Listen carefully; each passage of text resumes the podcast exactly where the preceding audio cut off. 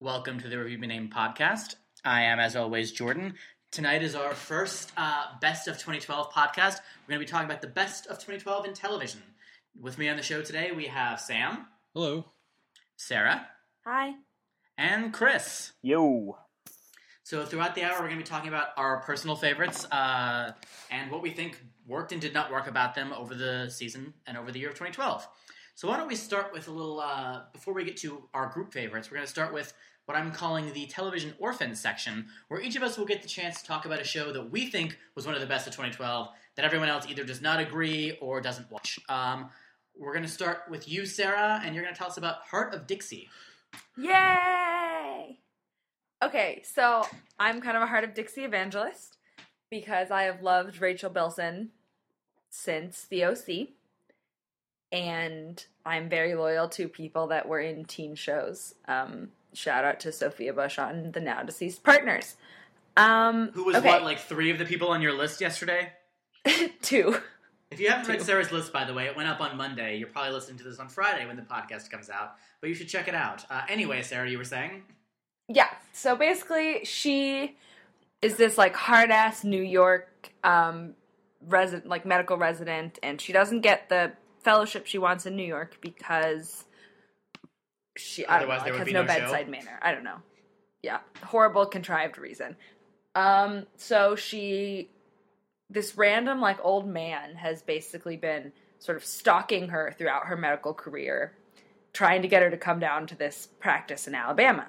And she goes, and this isn't really a spoiler because it was in the beginning of the very first season, and finds out this person was actually her dad, and then he dies, so she takes over his half of the practice and like has to endear herself to the other doctor in the practice, who's a surly old man, and this very small southern town, and Jason Street from Friday Night Lights, um, who also was scary on The Good Wife. He was, Um, yes. He was Kalinda's uh, nemesis for a while, back when Yeah. Kalinda's Was he not? Was he not paralyzed on either of these shows? no, no, full functioning in both of these shows. Um, He did get beat up with a bat one time on The Good Wife, though. Yeah.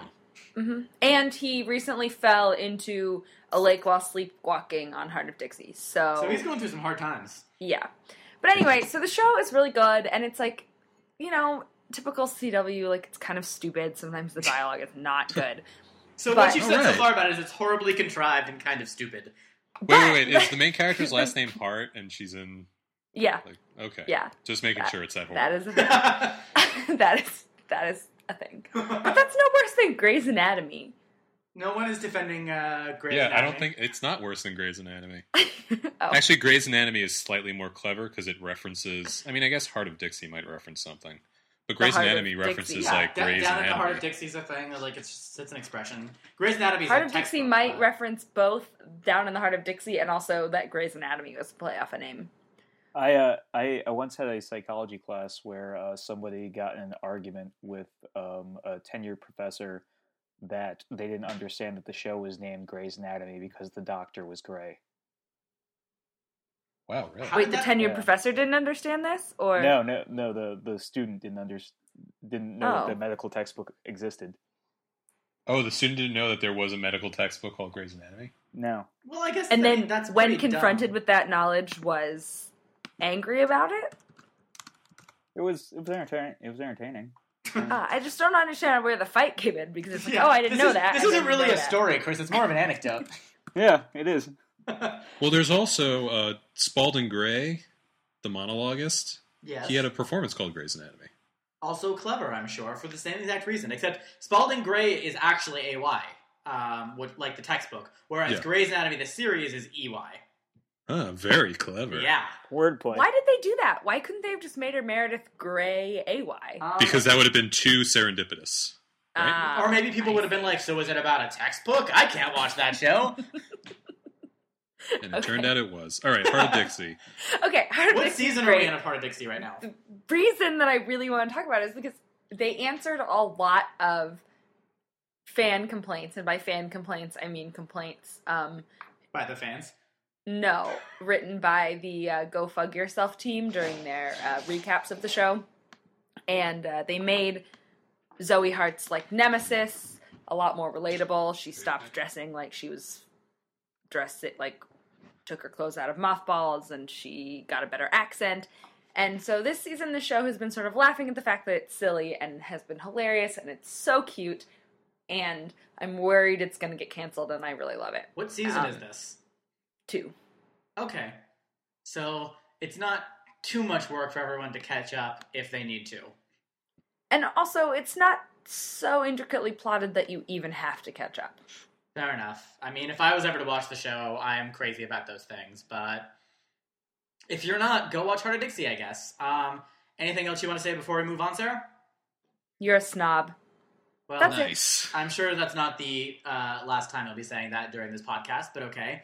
Why No, I'm pretty sure everything else we're going to talk about is in fact better than Hart of Dixie. Just a guess, though. I haven't seen Hart of Dixie. I can't speak to that. You should watch it. Um, well, Sarah, we do have a we do have a challenge accepted feature that we do from time to time on this podcast. And if you challenge Sam to watch Hart of Dixie, I would probably laugh really hard at Sam. Sam, I do. I challenge you to watch Heart of It's not Dixie. your turn. It is not your turn. Yeah, But you can do that in the future. you gotta wait a few months for that. Yeah, you got to wait until I'm done with Homeland. Well, you've got to wait until we do challenge accepted again, which will be coming back in January. So stick around, Sarah, and we will we'll Super. let you do horrible things to Sam, and I'll find it humorous. Ugh, Trust me, you'll want to watch Hart of Dixie after Homeland. A palate cleanser, if you will. Okay, well, I'm actually, you know, when I do eventually have to watch this shit, I look forward to actually seeing it so I can actually, Hate it. with authority, hate it. Yes. Fine. um, Sam goes into everything with an open mind, as you can see. I can see. Very- You're also a snob, Sam. Why, I am. Why don't we move on and talk about uh, Chris's orphan pick, uh, the League? No, mine is Arrow. Oh, you changed your mind? Yeah, well, I see. I watched the league too. Well, so, I've yeah, seen some of the league, but. I haven't seen it this year. But all right, we're moving the league. You didn't you didn't change Arrow on my schedule. No, I'm I'm joking right now. I, I I was gonna say um, also you hate Arrow. Is Yeah, Jordan I going to change Arrow. it right now? I cannot hate I, I cannot hate a show more than I hate Arrow right now. Um, Why? Then you should watch Hart of Dixie. well, I hate that more than How Arrow. is uh I how's John Arrow Barrowman? Yeah, uh, he's all right in it. but- Is John Barrowman uh, Batman? no, he's not that. Then can we stop talking about Arrow forever? yes, right now. Um, go ahead and talk about the league, which even though Sam watches it, it's not on uh, the list of shows we're going to talk about tonight. So I'm going to go ahead and let you talk about it, Chris. Okay, uh, I don't think the league has been having its best season. I think its best season was last year, season three. Um, I it, it but it's it's very quality. It's always been very enjoyable. Uh, I think it's some of the best uh, improv driven comedy on television right now, and they always manage to get some great guest stars to show up, both from uh, the world of comedy and from the world of sports. Uh, if you're not a football fan, it doesn't really matter. You don't really need to know anything, about football to watch and enjoy the show.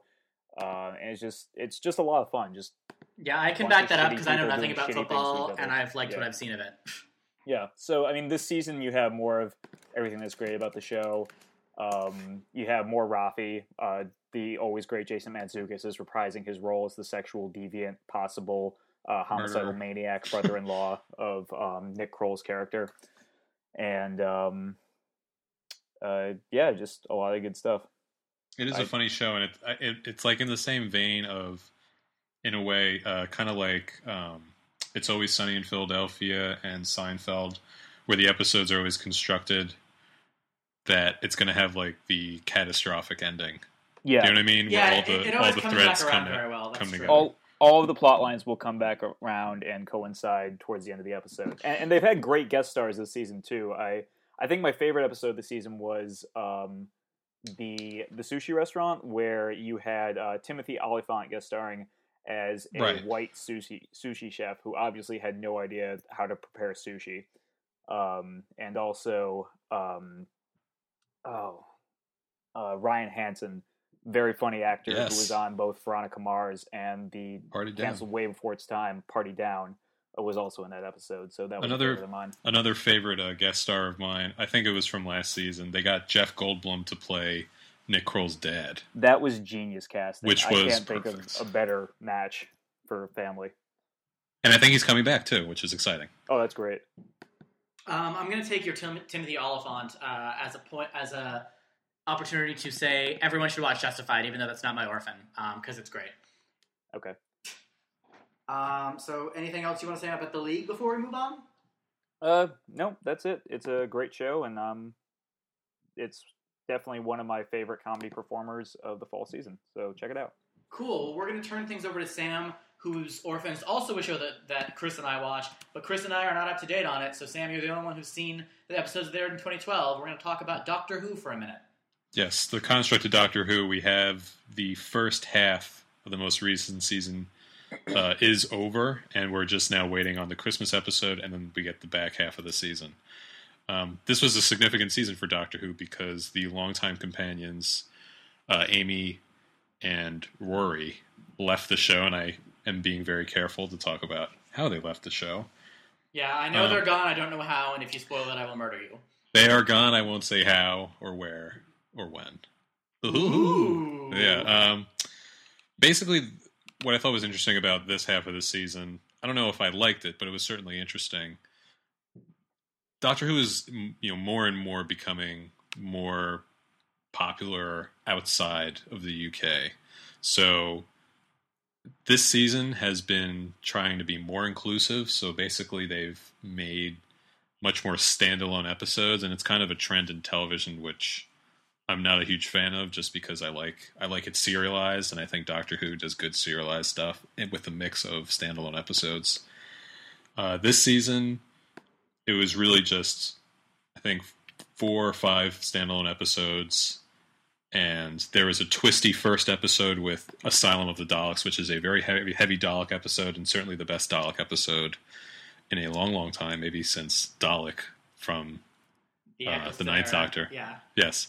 Um, but I enjoyed Dalek. It, it had Lynchian undertones, which I think Jordan will get a kick out of. That's the only thing you ever have to say to get me to watch something ever, by the way. Sarah, if you had said that Hard Dixie had Lynchian undertones, I'd probably be watching it right now. Jordan Arrow Um, has first, you have to Lynchian tell me what that means. um, David um, Lynch. Oh, he was in Harry Potter. Um, no, David Tennant was in No. Harry Potter. Damn it. yeah, but he was in Doctor Who. Um, anyway, um, the problem is because they were all standalone episodes. The, the episodes that didn't work so well really had nothing else going for it. Because even if you had a bad episode, at least you might advance the main story. But this season didn't have that so much. So when you got a kind of a weak episode, which I'd say half were weak and half were good to very good, and the ones that were weak were incredibly forgettable. But the unsurprisingly, the strongest episodes were the first and the last, both written by uh, Moffat. Moffat, who writes And- pretty much all of the great episodes. Yeah, and it was a little. Honestly, it was a little disappointing for the first half of the season. It's the first time I've watched the show first air, you know, first run. I've known the show from Netflix Watch Instantly, and that was good for you know continuing a flow and following a serialized storyline, and it worked very well for that. This is the first time I'm having to wait for the show, so now I'm waiting for their Christmas special, which will introduce Jenna, Jenna Louise Coleman, who is going to be the next um, companion for the Doctor, So and they're they're not doing a Christmas one-off because don't they usually? Usually the Christmas specials have a one-off companion. uh, no, I think this this one is introducing the new companion companion. All Though sometimes they they have done uh, the one off. Well, there was one with Kylie uh, what's her had, Kylie Minogue, um, yes. I mean, the first time we saw Donna, uh, she was the one-off, and then she came back later. Donna was a one off, but then she did come back. And then in one of the Christmas episodes, you meet Donna's dad, and he comes back. Actually, that was the Kylie Minogue one. Yes, yes, it was. Um, so I'm I'm you know I'm always excited about a new chapter in Doctor Who and seeing what they're going to do and keep it fresh. And it, it did feel like it was certainly time for the Ponds to go. Uh, by their time, it didn't feel too soon, though it was quite sad. It feels too soon to me, though I haven't seen this half season yet. I I think that they're probably my favorite of all the companions in the new series, so I'll be They're sad all- to see them go. They were the Especially longest since- tenured of the new ones. Yeah. Uh, Chris, what were Yeah, you and especially since I feel like season five of Doctor Who was such a break from the first four seasons, it almost felt like a another uh, like a soft relaunch for the series. So I not only have they been the lo- had the longest tenure, they're almost sort of you could say the first companions of a distinct chapter of Doctor Who. So I, I they're I'd agree with that, yeah. the- and those, five has been like, my favorite of the season so far as well. so So some of the other companions. Yeah, I think Yeah. five five might be the best for me now. I used to go with four hardcore because I loved the last few episodes of four, um, but I think five five is a good shot of taking that over. I just love me some David Tennant. Well, I He's so think at some happy point and we're probably going to do the Doctor Who like special podcast we've been talking about, where once Sam, Jordan catches up, where Sam and I can talk about his journey through Buffy and mine through Doctor Who that we challenge each other to before this podcast was a thing. Ooh, what a glorious challenge that was. that was fun. As until hell. we get to that, um, I'm going to go ahead and move on to my uh, orphans, which I'm picking two, and I'm wiping the floor with both of you guys, or all of you guys, quality wise, since each of you couched the quality of your shows, and both of my orphans are in my top five TV shows of 2012. Wait, what? Which are That your just orphans? means you think they're better. Doesn't mean they're better. yeah, Jordan. Well, yeah, but you were all like, these are all mediocre. Like, Sam's like, this Doctor Who season was mediocre, and Chris is like, uh, League has been better before, and Sarah's like, well, Hard Dixie's stupid and contrived. We must just have higher standards than you. Yeah, okay. Go on. Well, my So- orphans are uh, first So- Homeland, okay. uh, and then we'll get to, to my other in a moment. But Homeland is in its second season right now. Sam is uh, apparently watching the first at the moment, so I won't spoil anything for you, those of you who have not watched it. But Homeland is an incredible drama. Um, basically, it's about the national security state. I don't want to say too much more because I don't want to spoil anything, but That's right. it's got um, phenomenal performances by Claire Danes, by Damian Lewis, um, by Mandy Patinkin. Really, everyone Mandy in the Patinkin. cast is pretty fantastic. And the, the show is, as much as its its plotting is is pretty good and very interesting, the show really lives and dies by its characters in a way that very few television shows do.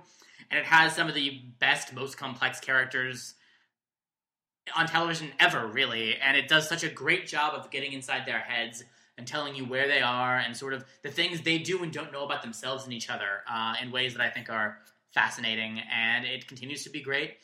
Um, it's it's it's hit a bit of a rough patch over the last few weeks, plotting wise. Again, I'm not going to say much, but the acting is top notch. Really, probably the best male and female performance on television in 2012 came from Homeland.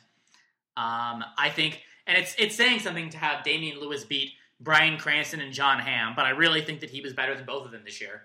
Um, Ooh, them's fighting words. yeah, he was. He's been phenomenal. Claire Danes has been uh, equally good, especially considering um, they've been they've had to sideline her more in season two due to her pregnancy.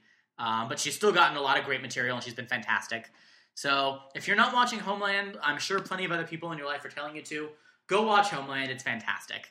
The other show that I want to talk about, um, and this is probably the saddest thing for me in 2012, pop culture wise. Uh, the Orphan is Luck, and Luck was canceled because people seem to care a lot about horses not dying. Um, but Idiots. but it was in its nine episodes, uh, one of the greatest debut seasons I've ever seen, uh, and was a show that from the pilot I was I was watching thinking this may become one of my all time favorite shows. It was it had a cast that was just phenomenal. You had Dustin Hoffman, Nick Nolte, uh, Richard Kind, um, Michael Gambon was on there. It was just an amazing group of people, written by David Milch, the creator of Deadwood. Um, it was about uh, the basic premise was uh, it was set around a horse racing track and all the characters that interacted there. So you had people who were training the horses, you had jockeys uh, with storylines, you had some of the gamblers who uh, that sort of serves as a Greek chorus for the rest of the show. Dustin Hoffman played a character recently released from prison who was angling to take over the racetrack and turn it into a casino.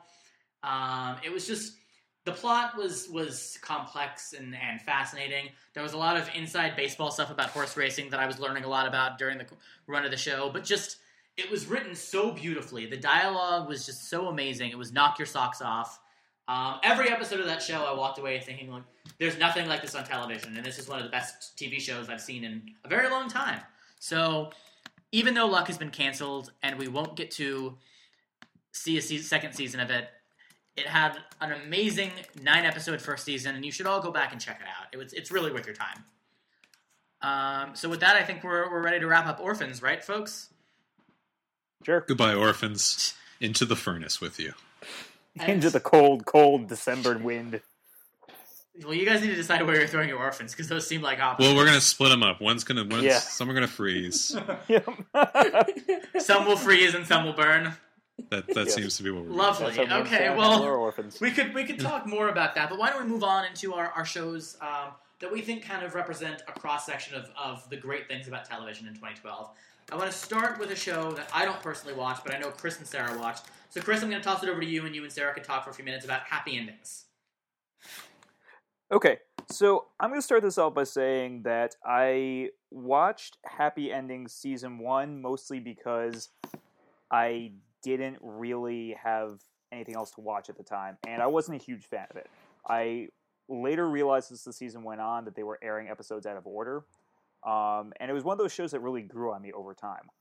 Uh, then season two hit, and it was such a dynamic change. The show just clicked together and was firing on all cylinders.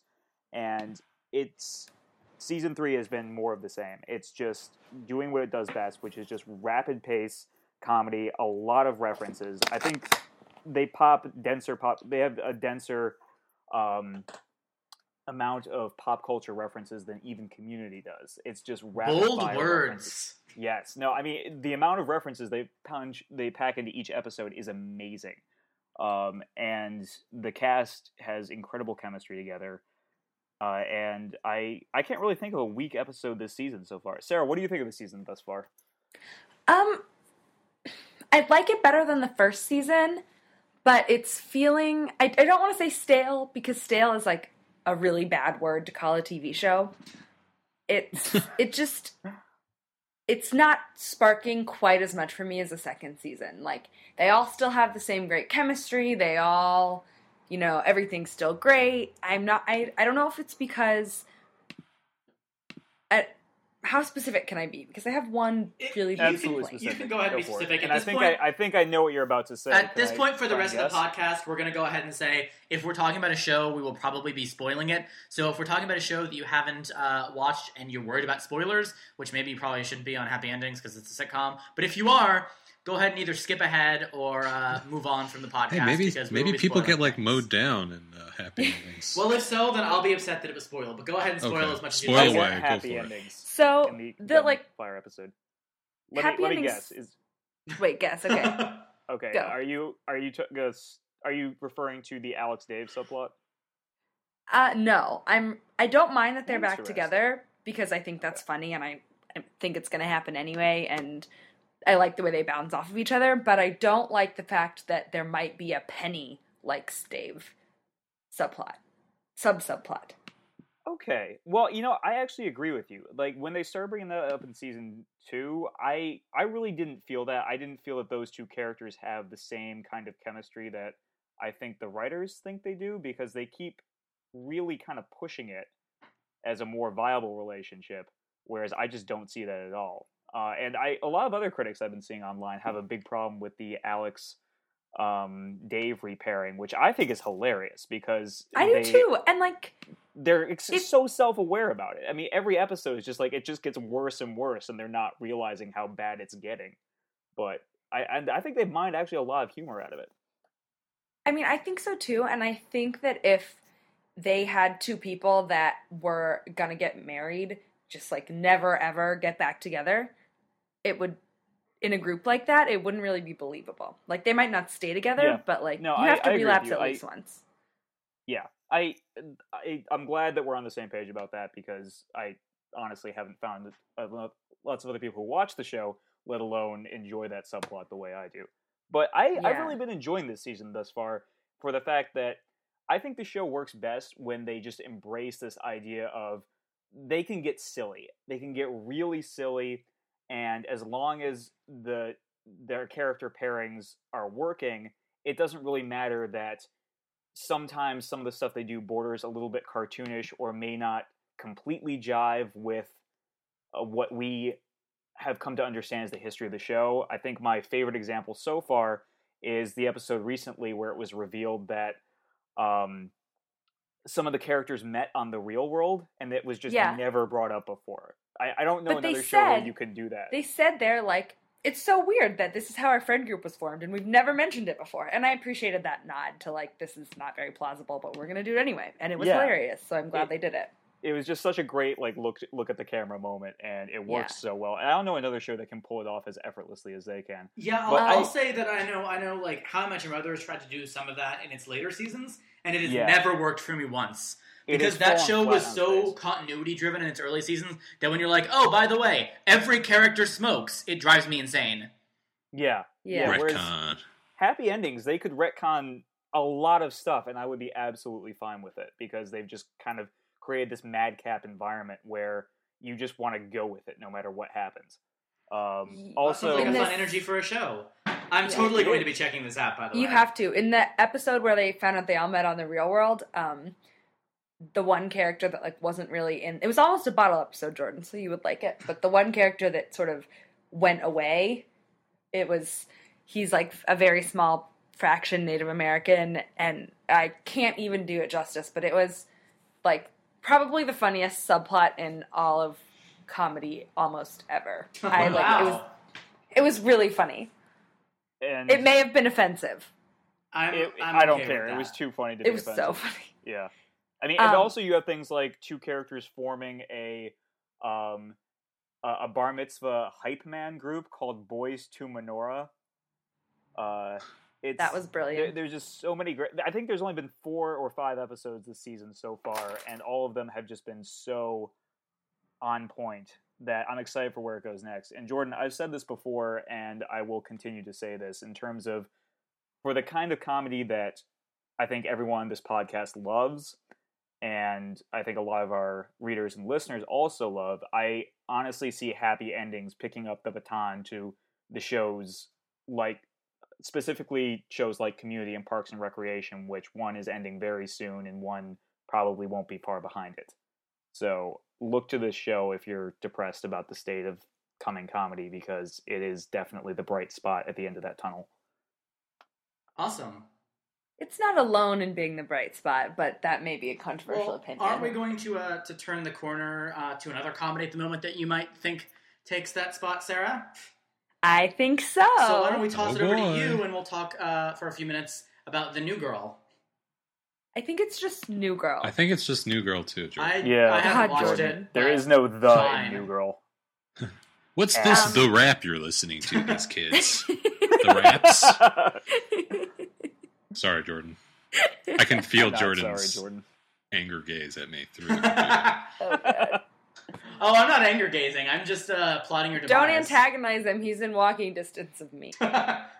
Yeah, just Just take to everything out all on Sarah. on Sarah. Don't worry, it's uh, it's already the plan. anyway, New Girl, not the New Girl. Um, I have to say, just in case anybody that knows me winds up listening to this, I did hate it at first. I like really, really, really hated it because it was sort of like the Zooey Deschanel show, and it was like, oh my god, you, you're quirky in real life, you're quirky on TV. If Yay. Rachel was here, she would be agreeing with you wholeheartedly because she hates Zooey Deschanel. Sadly, she died horribly. um, I actually this show is like, I think Zooey Deschanel is, is sort of very aware of her public perception and just okay with it. And then she's also so good on New Girl that I, I've actually grown to like her. Um, but I think the reason that I was able to grow to like her and New Girl is because it really went from like this is a show about this one quirky girl to being a really good sort of like wacky ensemble comedy. Um, it's a little more heartfelt than happy endings. Um, and I tend to like heartfelt comedies, so I, I like that. I don't I don't know if I could pick which one I like better. But um I Fortunately, just we will not put a gun to your head. Besides Sarah and I watch New Girl. Uh, I don't. I do not. That's another one that's on my catch-up pile, but Okay. below happy endings.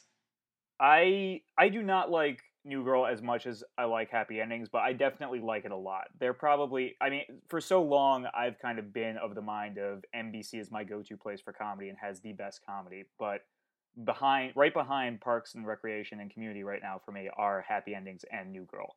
I agree with you that the ensemble is absolutely phenomenal. I um especially I want to point out uh Max Greenfield who plays Schmidt who just kind of bounced around from show to show to show is just kind of this perennial guest star and has finally landed somewhere where he is just absolutely killing it week in and week out.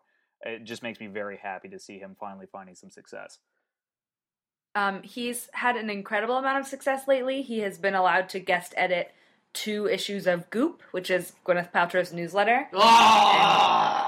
Jesus. I'm sorry, I just had to vomit profusely. Excuse me. Then I should have He's Gwyneth Paltrow hilarious has on that effect on me. I forgot that you have that visceral reaction to Gwyneth. I'm sorry. I'm sorry. Oh, you said you said the name again. It, it, it set off at me a little bit. Okay, okay. Yeah, Schmidt I think is he ties the the group together because he's sort of like the zaniest and the wackiest and so um the other members can can be a little bit more dramatic and he still makes it everything funny without being vapid because Schmidt has a lot of feelings and I think that makes him so funny because he's feeling all these things and he doesn't really know how to deal with himself and that's why he's hilarious. on that note, one of my favorite episodes this season has been uh, models. Not so much for the A plot with Jess and Cece, but for the B plot where the where Nick had to like come to terms with the fact that he can't express guy love in the same way that Schmidt and Winston can, and I Yeah. think had some of the funniest moments of the show this season. Um, especially their hug out at the end. I love that moment where they're all just like hugging each other for a while, and then they have that break and just go in separate directions. Yes. Actually, I think New Girl has um some of the best. I don't know. I'm sure there's a word for it, but the scenes when you think the episode's over. What are those called? You know, The the, like very end scene. yeah, Yeah. the tags at the end. Yeah. Yeah, they. I think New Girl, like New Girls, are phenomenal. Um, the most recent episode had uh, Winston reading the rest of the cast um, Nick's zombie novel that just like randomly had a word search in it, but the word search didn't have any. word. I'm like, it was so funny. Yeah, uh, yeah. I- I New think- Girl's awesome. I think it's a show that really works, that kind of found the way it works best when they sort of scaled back Zooey Deschanel being the center of comedy there. I see them, they, they definitely still use her for laughs, but I think they, they're more focused on her actual character arc and like getting the emotional beats with her, whereas the other three are allowed to be a little bit more zany and madcap Mhm. uh, whether it is Nick's constant search for what he wants to do with his life and his anger issues, or um, just Schmidt's forays into depravity with his um, like the affair he started with his boss and his continuing sex contract? Cece. Yeah, the sex contract.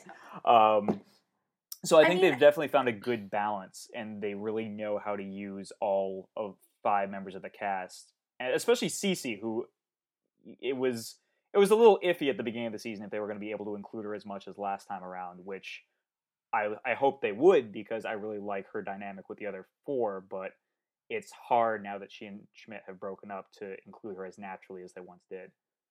Yeah. Um, so, sort of speaking about the relationship pairings, two part question. Do you think that Zooey Okay. and Nick will get together? And that's not her name in the show. What's her name in the show? Jess. Duh. Yes, Jess yeah. and Nick Oh, will get together. Yes, that And that, that if will happen at so, some point. do you like it? Do you think they'll? I don't know. It, it depends on when it happens for me. Like at, I I'm o- I would not be okay with it happening this season or next season. Maybe towards the end of next season, I could begin to see it. It's something they need to work for. Mhm. Like they really need to sell me on it more for it because I Actually, I, can, I know that's where they're yeah. going, but they need to convince me a little bit more that it actually works rather than these are the only two that can get together. Yeah, I'm, I mean, I think so. There was that episode. I don't. Oh my god, I don't even know if this is an acceptable word to use. I learned it on New Girl, um, where he was her emotional fluffer. Is that like a porn? That's a porn term, right? Oh yeah. Yes. Okay. Yeah. So basically, I'm not as basically, excited about it being a porn term as Sam is, but yes, it's a porn term. so basically, like the, the premise was that Jess had a fuck buddy, and um, she was using Nick to do all of the emotional things that a boyfriend would do. And Winston, I think it was Winston who was like, "You can't. You're being her emotional fluffer. Like you can't do it." And I thought it was like a really honest look at like. I mean, it was hilarious. So it was honest and heartfelt, but also like really funny about just like he couldn't put together her IKEA bookshelf, so he tried like really hard not to, but then he and he I don't know. I, it was funny. Yeah. Sarah's amazing storytelling abilities coming out here on the podcast. oh, shut up. it's it's a very very solid show. Uh, they always manage to get uh, a la- I, I I think it's one of those shows that um really found its footing maybe a little bit later on. Than I agree with you. There were Mhm. a lot of problems in the first season, but it definitely knows what it is now. It knows where it's going. I really trust that every week I tune in. Like maybe there'll be a weak sub. One of the plots will be a little weaker, but like one of them is always going to hit for me, Yeah. and yeah. it's always going to make me laugh week in week out. And I So- have not yeah. Really. Go on. Yeah. Yeah. Uh, that that was about the end of my thought actually. Just trailing Oh, off. sorry. Um, I am gonna go rogue here for a second, Jordan. Sorry. Okay. Because there's a third show that goes into this group for me that I know draws some mixed feelings from the group, which is the Mindy Project. Haven't seen it, so I Oh, have no opinion. Um, I don't think it draws Okay. rogue feelings from the group except Chris. Okay, oh, Chris. it draws Rogue's feeling from Chris. All right, let me let me Let her rip, Chris. come out this way. The Mindy Project will be a great show next season. Okay, that that was what I was gonna say. I was gonna say give it a chance because both Happy Endings and New Girl got better. So we Yeah. agree. No, This is Yeah, I- almost three so, for three. so I- I listeners watched of the the podcast should realize um, I'm going to go ahead and throw some context in here because uh, this is being released on Friday after all of our lists have come out. There was a there was some consternation within the review name staff over our group episodes list uh, when the Mindy Project's Danny Castellano is my gynecologist made our list, um, and Chris uh, was was pretty adamant that while the Mindy Project had its merits and was going to someday be a good show, it did not deserve to make the episodes list, and he was he thought other things that did not make it as a result uh, deserved It's it that more. damn point system. It is the damn point system, and the fact that you know we It is tried to be populist. Last year, the episodes list was mostly Rachel and I in a room cobbling things together with a little bit of input from other people. I, this year, I wanted it to be more of a group list since I was doing my own uh, best television shows list. So we did the point You know- system, and You know, Jordan, this is why they have the electoral college and not popular vote to keep right, disasters like this from happening. I, I I watched the Mindy Project. I I do enjoy the Mindy Project. I just don't think it's found itself yet. I, I, I see it having a lot of a lot of potential, a real lot of potential, and I think they've been very smart in taking a season to do a lot of world building. But I just haven't come across the episode of the show yet that really wowed me enough to say like, yeah, they're ready.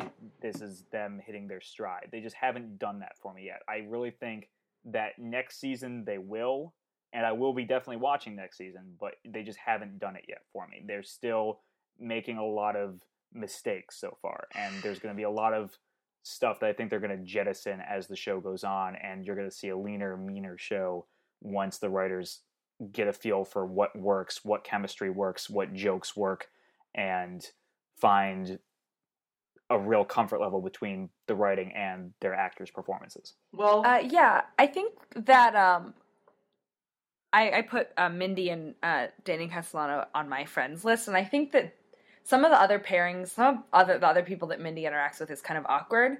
But I so I I agree that it needs to be sort of more streamlined. I also think that the like the things that really strike me on the Mindy project as funny are a little bit more gendered or like woman oriented than on Happy Endings or New Girl. So I and I hope that they either like I don't, I don't want them to tone it down because it's great, but maybe like ratchet up some more like gender neutral humor. I don't know. I don't. I don't know if that's Could, be could possible. you give me an example of? Um. Well, I mean, like the questions that you have to ask.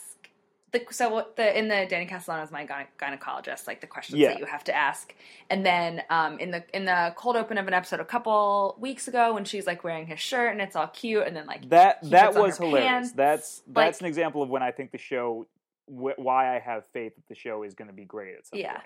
Was that cold open? I thought that cold open was phenomenal.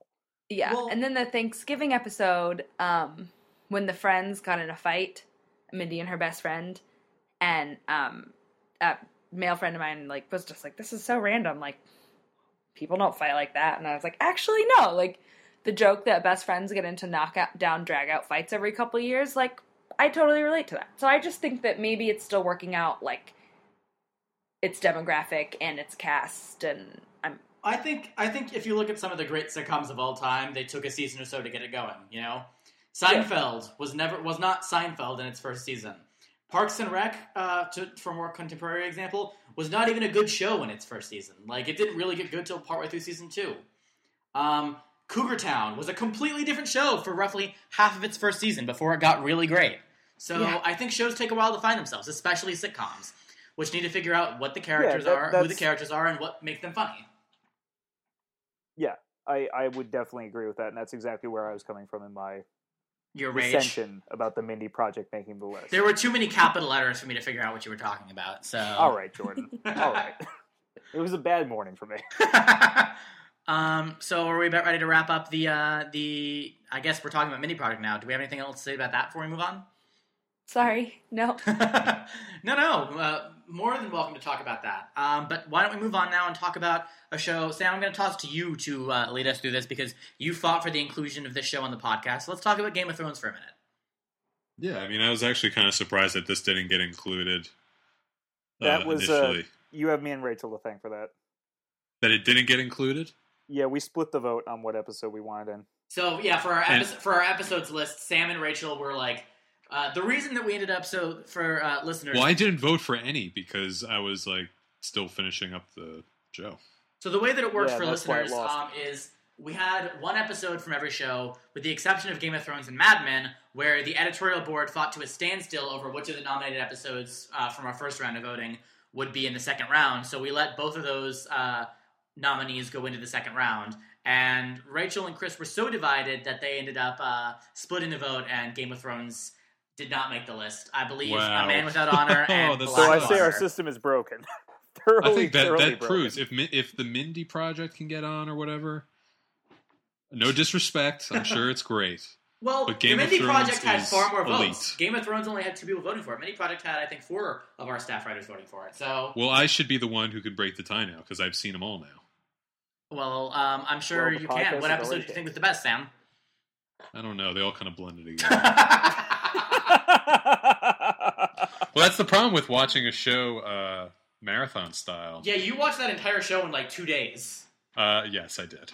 um, uh, I'll, I'll throw out there the reason that Game of Thrones was not originally on our podcast agenda and why I didn't vote for any of its episodes and why you will not see it on my best television shows of 2012 list. I thought season one of Game of Thrones was phenomenal. Um, and had I made a best TV shows list last year, it would have been on there, and it was on our episodes list last year. I think season two was not as good. I think season two was actually like it was it was a good TV show still. Um, and a lot of good TV shows from 2012 did not make my top 10 list. Um, it was one that would have been on my next 10. It would have been very high on my next 10 list. Um, and I don't blame uh, Benioff and Weiss, the showrunners of Game of Thrones, because season two was adapting A Clash of Kings, the second book, and the weakest book in the entire Song of Ice and Fire series.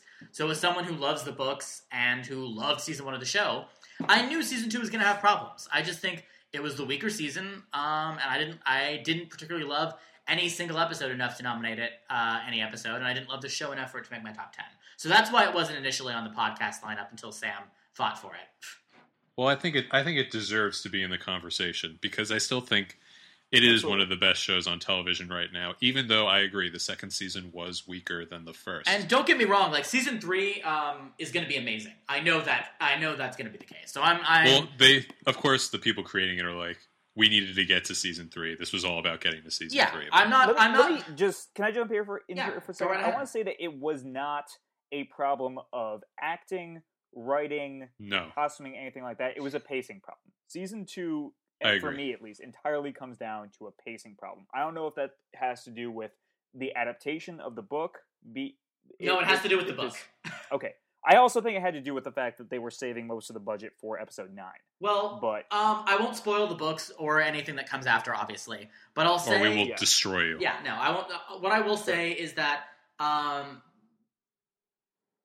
the show was forced to take some plot lines who were very minor in the book and make them more major. For example, uh, Daenerys. Daenerys does not have much to do in Clash of Kings.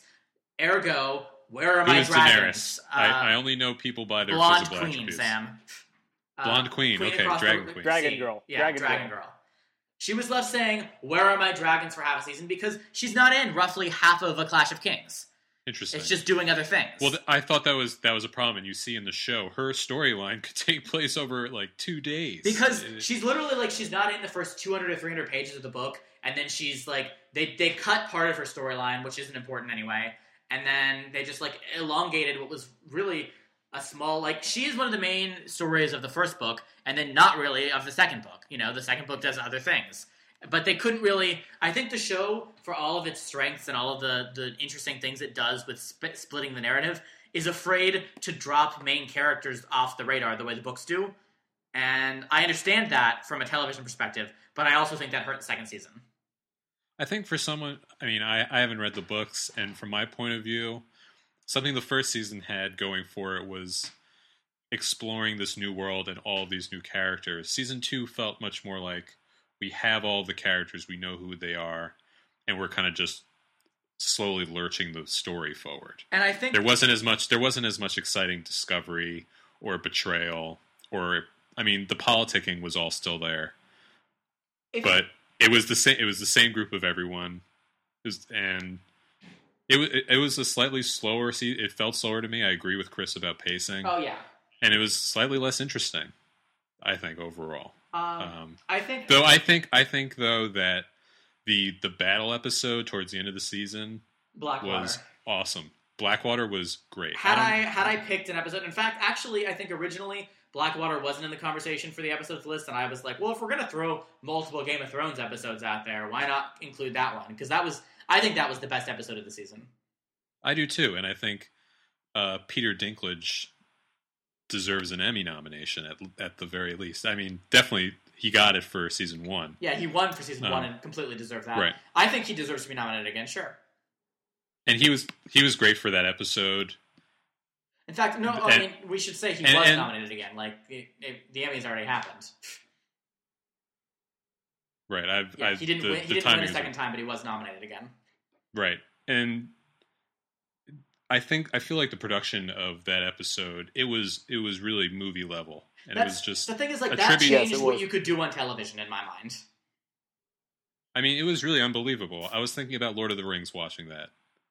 Granted, Lord of the Rings had the you know the vast shots of thousands and thousands of horde of orcs and stuff with CGI, but this show was able to put together what I thought was a really convincing, well choreographed battle scene that felt genuine to me. Yeah, and I think one of the things that excited me the most in the long term about season two is uh, the relationships that the show completely created. For example, um, in Clash of Kings, Tywin and Arya, um, Sam, the little girl who's tough, and the the old Yes, I know, I know her, Okay. Arya. Yeah. Tywin and Arya don't ever meet in uh, Clash of Kings. That relationship was completely created by the show, and I thought that was one of the strongest elements of the season. That was actually that was kind of an interesting thing to me. Yeah. I like that. Um, so that excites me that the writers are able to sort of improvise a little bit and come up with things that are that are of a quality with the narrative that they're adapting that didn't actually take place there. So I think you know I, I bag on season two a lot. I don't think it was nearly as good as season one, but I also want to be clear that I you know I give it a lot of slack. It was adapting by far the worst book. The book has a ton of pacing problems that the show didn't solve, but couldn't really do much with. Um, and I think it did some really great things for uh, for a for the show itself, and b for television in general in its season two, in its second season, even if it wasn't as good. Yeah, I mean, even though, like I said, even though I don't think it was as good as season one, I think it still makes my top ten shows of the year. Chris, what about you? Would you think it'd be in your top ten? It would definitely be in my top 10. It would be lower on my top 10 list, but I still very much enjoyed it. Uh, again, for me, it just came down to a pacing problem. I this this was the season I think of a lot of great conversations. I think every episode comes down to characters having a lot of great conversations. There were some awesome monologues for the very talented actors to really sink their teeth into and go crazy with. But when it at the end of the day, at the end of each episode, you kind of sat there thinking to yourself, okay, what really happened this episode? And a lot of the time, very little was the answer. Uh, but I, I I still enjoyed it. I thought the last two episodes paid off a lot of what I was waiting for to happen in the season, so I was happy with that. Um, and they were enjoyable conversations. Uh, all these, even though they didn't really progress the plot at all or move the show forward or advance the narrative, I really enjoyed watching these characters interact with each other. So I, a week episode of Game of Thrones is still better than a lot of stuff on television right now. So yes, it would definitely have made my top ten list. had it just been and I I agree. Uh, I don't think I don't think there was a single bad episode of Game of Thrones. You know, there was always a good element in every episode, and there was always something that I enjoyed in every episode. It's just, I think that the show had too high a mountain to climb in season two. I think that that it had so much to go up against that it was you know, it just didn't create something. Season one was just phenomenal. Like it was just it was you know it was a top five show for me last year. It was probably a top three show for me last year. Really, um, I thought it was fantastic. And I expect that next season it'll probably be, be right back up there. I just think it was it was an off year and there it couldn't be helped. So I don't blame the show, but it did not did not top out for me. Also, uh, snow zombies. Yes. Zombies. I did not. I was not that happy to see zombies. I'm zombied out. Well, Same. Yeah. Speak for yourself. Well, um, yeah, I, I won't I won't comment on that because I know too much. But um, why don't we I all guess- wait and see? All right, we will wait and see. We'll see how much I enjoy the snow zombies. Snow zombie. Next show, let's do it. uh, we're going to be moving on right now to Community, which uh, was not on this fall, but had its the back half of its third season air in 2012. So why don't we start with you, Chris? What did you think about season three of Community?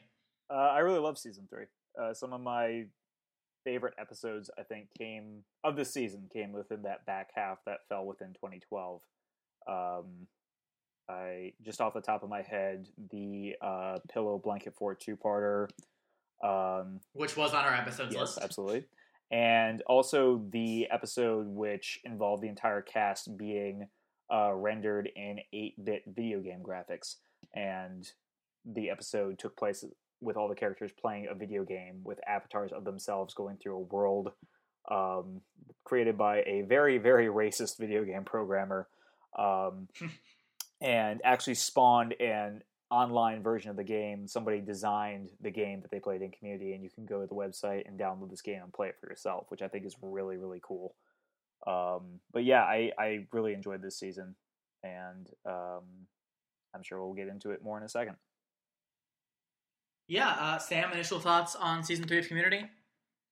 Um, I thought community. Uh, I've talked about this before with community. Its highs are, I think, higher than anybody else, and its lows are, well, they're low. Um, that's what I think the difference between Parks and Rec and Community, and why I usually will have ranked Parks and Rec above communities. I feel there's a little bit more consistency with Parks and Recreation, though I think the best episodes of Community are better than uh, the best episodes in Park and Re- Parks and Recreation sometimes. Uh, you know, when you look at stuff like Remedial Chaos Theory, which was in 2012, but episodes like that that are kind of transcendent. Um, you know, but you know, with a show that takes risks like Community, sometimes they're not going to hit, and sometimes they're going to be tremendous. Uh, something I, like we said, I really liked um, digital estate planning. I really liked uh, the episode uh, virtual systems analysis, where we get a journey into Abed's head a little To bit more yeah. uh, which is always an interesting place to go. One thing I did not like about this season was uh, what they're doing with uh, Chang, which I think has been kind of a big miss that has run throughout the entire season. That Chang is this insane leader, which I think is funny. Maybe was funny initially, but Chang just feels so much on the fringes of the show, and he's so insane. I don't know. I don't. I don't think since he was Senor Chang in the first season, they've kind of been struggling to figure out what to do with Ken Jeong, who I, I like a lot, but I wasn't so into his storyline this season. It, it it felt it felt shoved into a lot of episodes to me. you know Yeah, I have to say. Oh, go ahead. okay Chris. I, i'm going to just jump in here and this is probably not all right i'm just to go ahead and go for it uh, the i thought that whole plotline was one of the biggest missed opportunities the show has ever had in that the idea of Ken Jeong being the the security guard Senor Chang being like this security guard and going mad with power really worked for me. The thing that fell apart was his methodology, wherein he employed an army of children. Like that was the part of the joke that didn't really hook for me. Uh, everything about that episode, th- those final two or three episodes, would have worked so bet so much better if instead of an army of children, it had been a group of Greendale students that he had like um, induct in uh, brought into the security force. because his whole thing was always about how everything was so focused on the Greendale Seven, and the dean was so focused on them and their experience there that there really were. Yeah, you realize that there are marginalized students at Greendale, and maybe Chang had a point, and maybe some of the other asides that characters have throughout these episodes have a point where the dean and the professors and the Greendale Seven themselves are kind of obsessed about this little core that they've formed, and a lot of students are marginalized throughout. So I think the show skirted with something that could have been great and just never quite grasped at it. And so that plot line for me was a miss because of its failed potential, not so much that it just veered off into a direction that was completely alien to the show and what the show could do.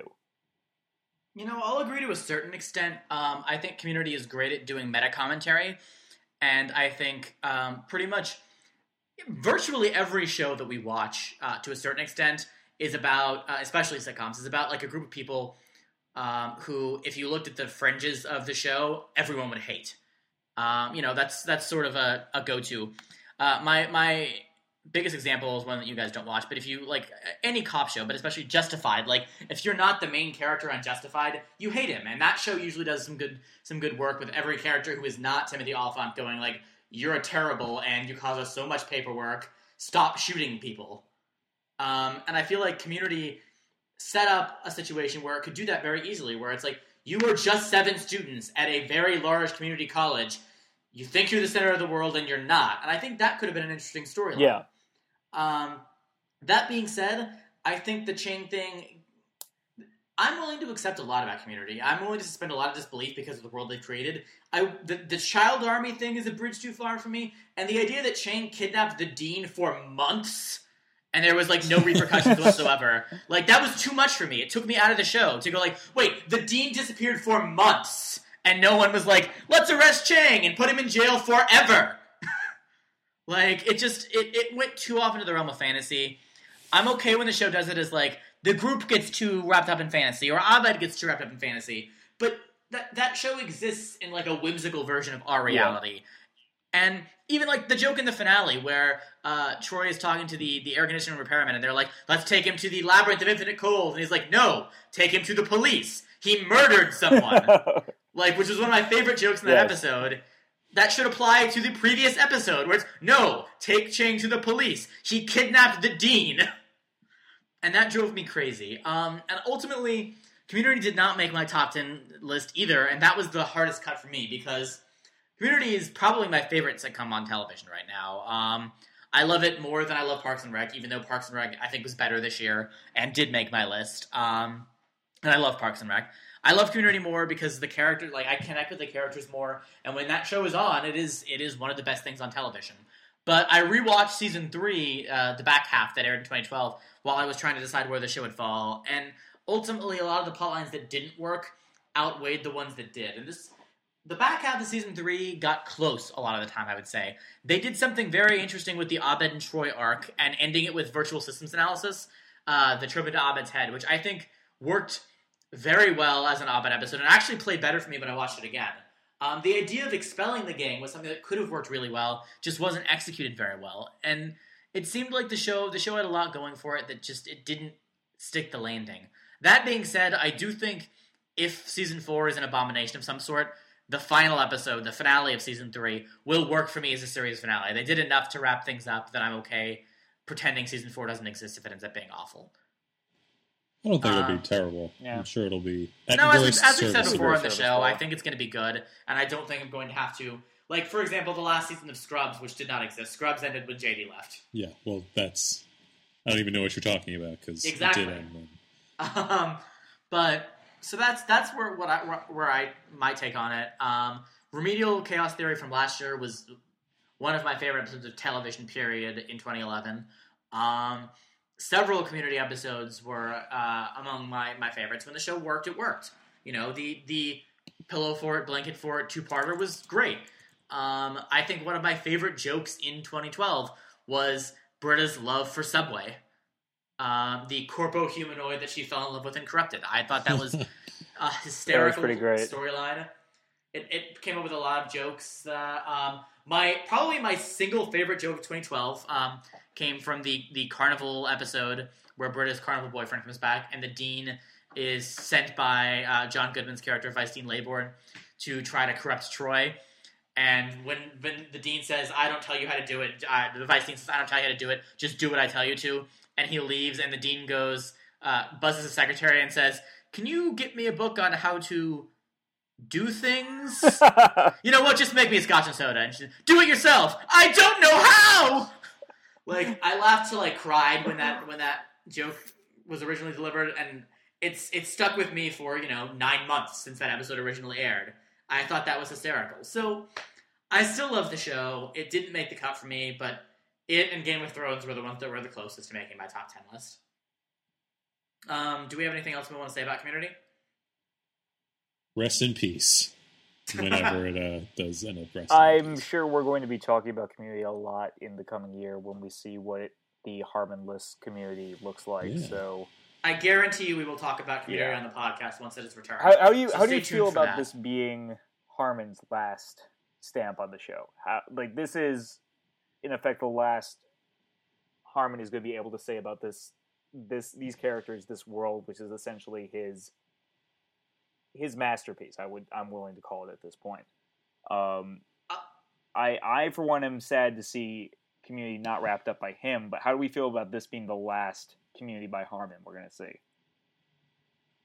I would say I thought the finale, like I said uh, a few minutes ago, worked very well as a series finale, and I actually think that season three uh, was c- sort of constructed as a meta commentary on Dan Harmon's relationship with the fans. You know, it started out with that musical sequence saying we're going to have more fun and be less weird than the last two years combined, and it throughout there were a lot of episodes about the idea of like these, these characters saying like let's try to be a little less weird. You know, you had uh, Shirley's wedding where Troy and Abed were like let's be normal this week. We're just going to do something normal, and you had virtual systems analysis, which was about Abed saying like I don't want to compromise with Annie. Um, or the Pillow Fort episode, which was about Abed saying, No, I will make my art pure, even if it is not as good, even if not as many people see it. I want my art to be pure. And Troy saying, Let's do something that people are going to recognize. And I think Dan Harmon was really struggling with that over season three. Uh, I don't think season three fundamentally worked as well as seasons one and two of the show did, but I think it was as fascinating as ever, and I think its highs were as high as the show ever got. So I think it was a good final final step. Sam, what do you think?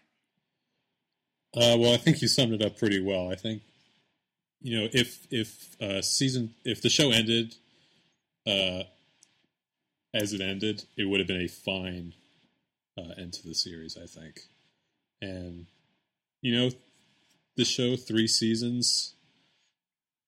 I you know I think it would have been enough, honestly. And, and granted, with with Dan Harmon, I would have been with Dan Harmon leaving. I would have been completely fine with the show ending. I felt like he is the show and kind of how you brought up how how how much a part his DNA is is a part of the show. You know, it's Yeah, I it's mean, my I think- concern about the future of the show. I don't know if it's going to be community still. I that think still Dan- is you know I, I I trust the the cast and I trust the writers who are who are uh, holdovers from when Harmon was still on board. I trust them, but at the same time, Harmon's the the brain and the heart of this thing. Yeah, So and I mean, I- I Harmon has really know- freely admitted that you know Abed is based on him. That creating the character of Abed made him confront the fact that he might you know have some social disorders that he needed to look into. He's he's been very open about the idea that this show did a lot for him and that he put a lot of himself into it. In Abed, in Britta, in you know just the way these characters interact and the way that they form a support network for for each other. Um, and I think that it would be hard for another writer to step in and say, and and take over the characters to the level that Dan Harmon did and, and steer them right. Um, and I think we're all going to give season four a chance. But if if 2012 ends up being the last year that we're willing to acknowledge Community's existence, I think it ended well. Um, I obviously would have hoped for more. Uh, I think the show is capable at its best of being the best show on TV, or at least very high up there. Um, and it wasn't in 2012, but I think it was very good nevertheless. And uh, yeah, I have mostly very good things to say about it. Um, why don't we Why don't we shift now and talk for a minute, Sam? We're going to toss things over to you um, and talk for a minute about Louis. Well, when we talk about best comedies on TV, I usually go like, "Oh, Parks and Recreation," and then Community, and then I kind of I leave Louis off this list because I feel it belongs in some unnamed category because it's just it's that unpredictable of a show and it's that different and it's it's it's every week you're getting something completely original and you can never guess what the show is when you go into an episode of community or you go into an episode of game of thrones or you go into an episode of you know Any parks show, and really. recreation any show you know basically what you're going to get you're going to get a continuation of the story from last week you're going to get you know what characters you're going to get basically the only thing that you can know you're going to get from an episode of Louis so far is that Louis C.K. will be in the episode. I mean, if I just explain to you what happened this season in one episode, Louis is being tr- is being groomed to replace David Letterman on the Late Show, and in another episode, he's in China. Oh, and by the way, the episode where he's getting groomed for the Late Show has David Lynch, and the other episode he is literally in China.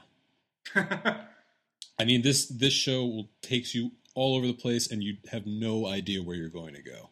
And I think in some ways that's what makes it maybe my favorite show on television right now is that every week it is an absolute surprise and it's so clearly his voice. If you listen to enough of his stand-up comedy, you can just hear you can hear it and obviously his, his character himself, but in other people and the situations he finds himself in. It's so clearly the artist's vision. He edits it, he directs it. I think just this last season he hired he hired an editor to help him out with editing.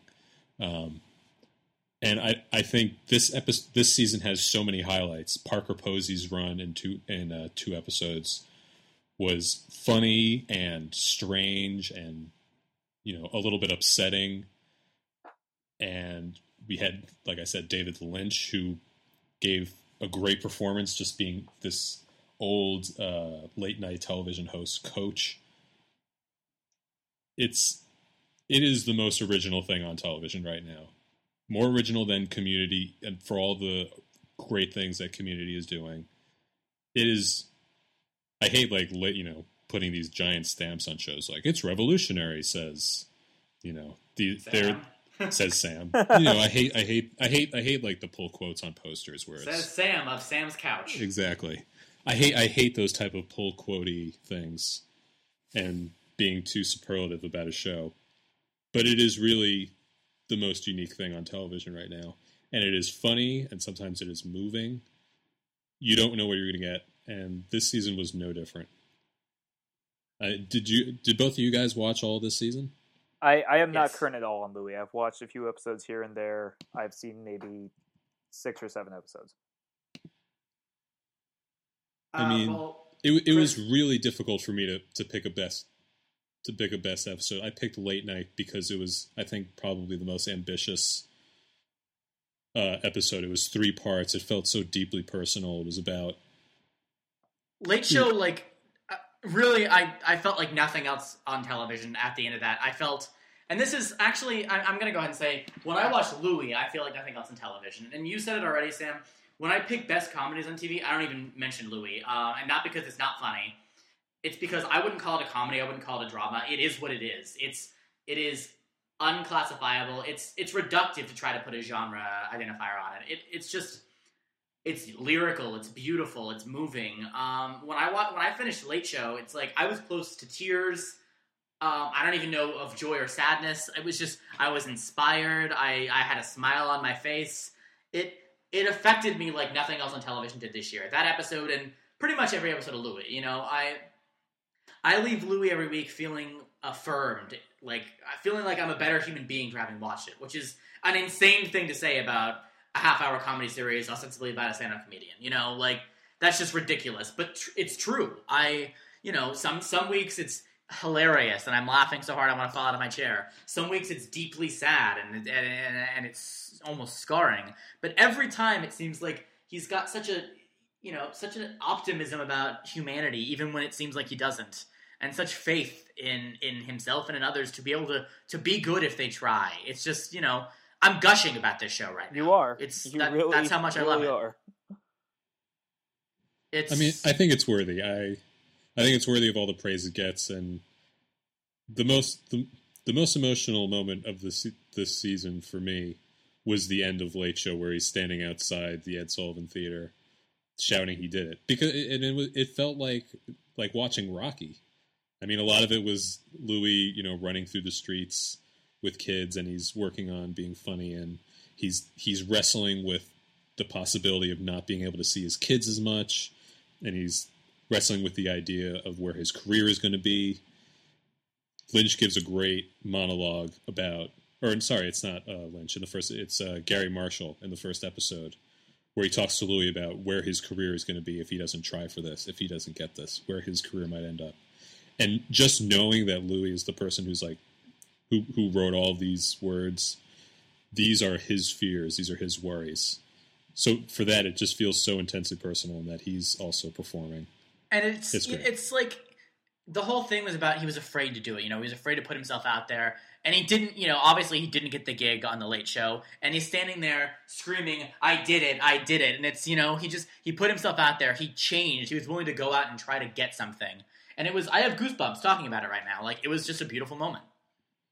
And you know, I picked I picked uh, Late Show parts one, two, and three for my best of the year, but I could have also easily picked uh, New Year's Eve, which has Parker Posey dying, and then he's just having this existential crisis about being alone And during that, the that, holiday. It was that devastating. show had you. You started with that hysterical sequence about Louis trying to fix the doll, uh, where which was his- yeah was unbelievable. he It bought his daughter this doll and it's slightly broken and he's trying to put it back together and he's just like you know he's doing everything you can possibly imagine the doll he's basically remaking it from scratch and he's just like you know furious and screaming and crying and then it's just i was like almost on the floor and then a few minutes later parker, parker posey is dying in front of him and it's like uh, my heart's being torn out and then he goes to china and it's like oh yeah humanity is basically good and i may be lonely but like people can reach out and connect to each other it was a great episode. Virtually every episode this season was great in in some way or another. Yeah, you don't want to forget. You know, there was the, uh, the episode with Oscar winner Melissa Leo. There was the episode where he went to Miami, which I actually enjoyed very much. Miami was great. There was the Robin Williams cameo, which was basically a short film at the beginning of an episode. well, I mean, they're they're all really they all end up being short films, I guess. Which is maybe why I have a hard time categorizing it, or when I'm thinking about best comedy or best TV show, or I'm trying to figure out what belongs in that slot. I rarely think of Louis because I kind of put it in this separate. I do. I really think about it as, as a short film or short films every week. But that specific story, the Robin Williams one, I thought was also fantastic, where it's Louis goes to the funeral for, for a man who was uh, a, a comedy club manager who he hated, and he knew no one else would go to the funeral. And he runs into Robin Williams there, and they're just talking about, like, this guy was a prick, but, you know, he was a human being, and we wanted to give him some respect. And then on the back half of that episode, uh, Never is this cartoonish problem child who has just the most bizarre thing. He wants to eat raw meat. He- and that was he- hysterical. He diarrheas in the bathtub. It's just and and this is in the same episode with Robin Williams and a Right. The show begins with a black and white sequence with Robin Williams and Louis C.K. at a funeral, and you know, trying to to give this man a send off that he deserved, even though neither of them liked him. And then it goes into uh, a story about Louis having to babysit a kid who diarrheas in a tub, and Basically works. everything you could want in an episode. Yeah, and it works. You know, it's it's funny and it's it's smart and it's moving and yeah. Basically, I can't talk about Louis anymore because I just uh, I gush about it. Superlatives forever. Um, if you don't watch the show, you should. It's not going to be on in, in 2013. Louis is taking the year off before coming back uh, with the fourth season. He's well earned his break, um, and I'm sure he'll be doing some great comedy specials in that time. But if you haven't watched the show, and Chris, as someone who's only seen a few episodes, seriously, go watch it, season one, straight on through. You don't need to because there are, there couldn't be more standalone shows than this, really. The only ones that aren't standalone are the ones that are part one, part Yeah. two. Yeah, the like the, the multi part episodes. But otherwise, it's it's really as standalone as you can be. Yeah, there is no Um, continuity. I mean, literally, this season we found out Louis' ex-wife is black, despite the fact that his children are clearly I white. saw that. Yeah, that was an interesting moment for me. because Louis said, "I like the actress," and it's not like continuity is a big thing on the show. So, um, and she was good. So I think you should go watch it, and if you do, we'll talk about it probably. Uh, those of you who are listening to the podcast who don't, go watch it. If my gushing hasn't been enough for you, uh, I don't know what else to say. Hopefully, the, the gushing hasn't turned anyone off. Yeah, it's been a little weird for me. It's a it's a great television program. why don't we move on now, Chris? Why don't we toss things over to you, and we're going to talk about Parks and Rec for a minute. Okay, uh, this is more of a Sam's baby than I's, but uh, I also love the show very, very much. Uh, I have been a huge fan ever since the extreme jump in quality from season one to season two, and uh, I thought this season uh, started in a very, very interesting place with uh, most of the cast being thrust into new roles that we haven't really seen them in before. Um,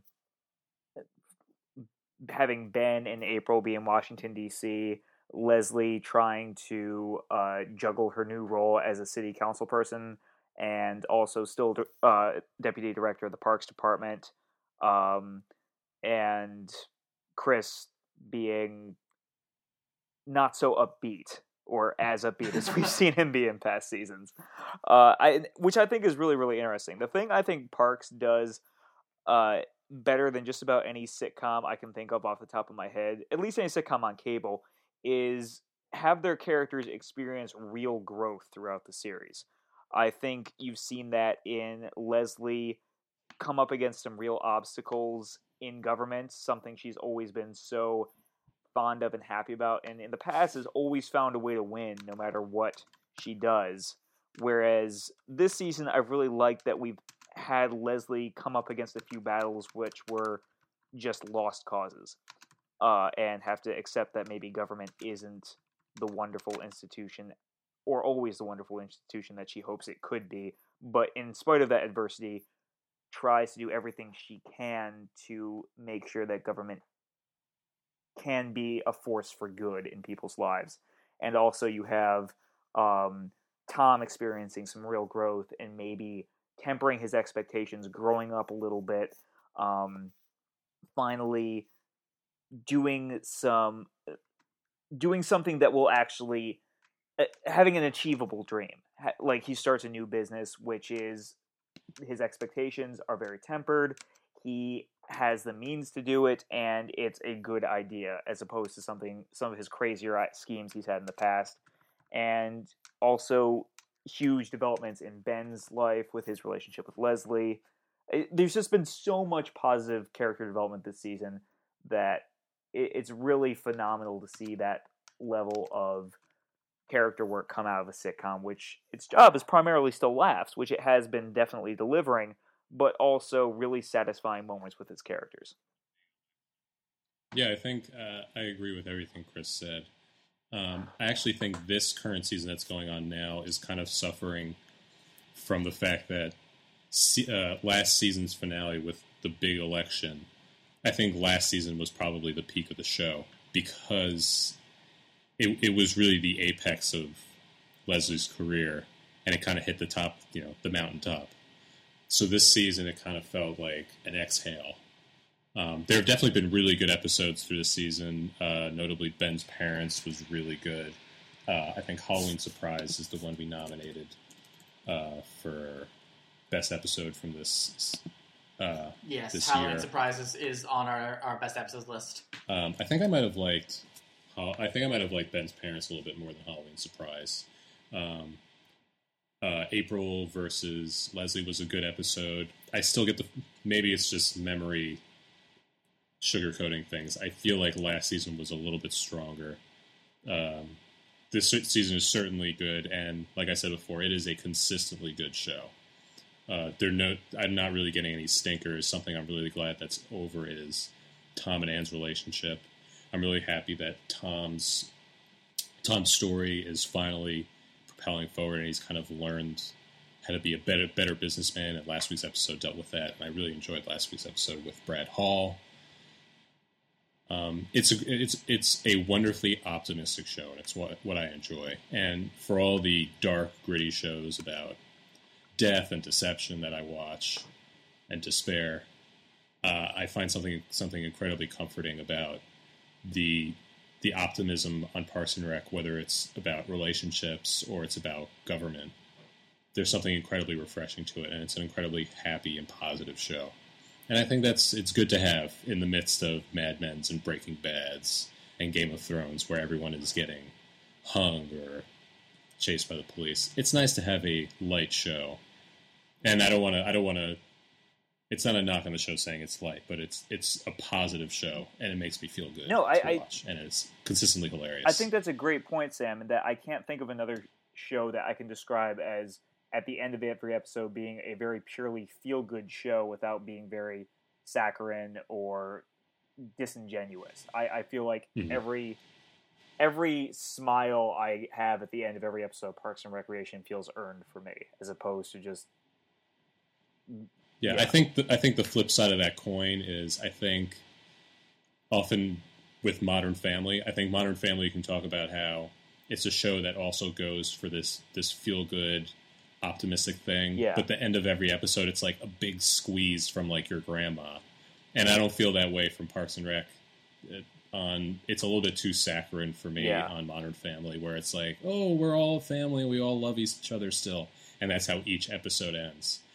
I think Go ahead, Jordan. Oh, I was going to say, I think it speaks to Parks and Rec and the, the fact that um, Halloween Surprise was as high as it was on our episodes list, um, and it was number two, by the way, if you haven't read the list, and you should.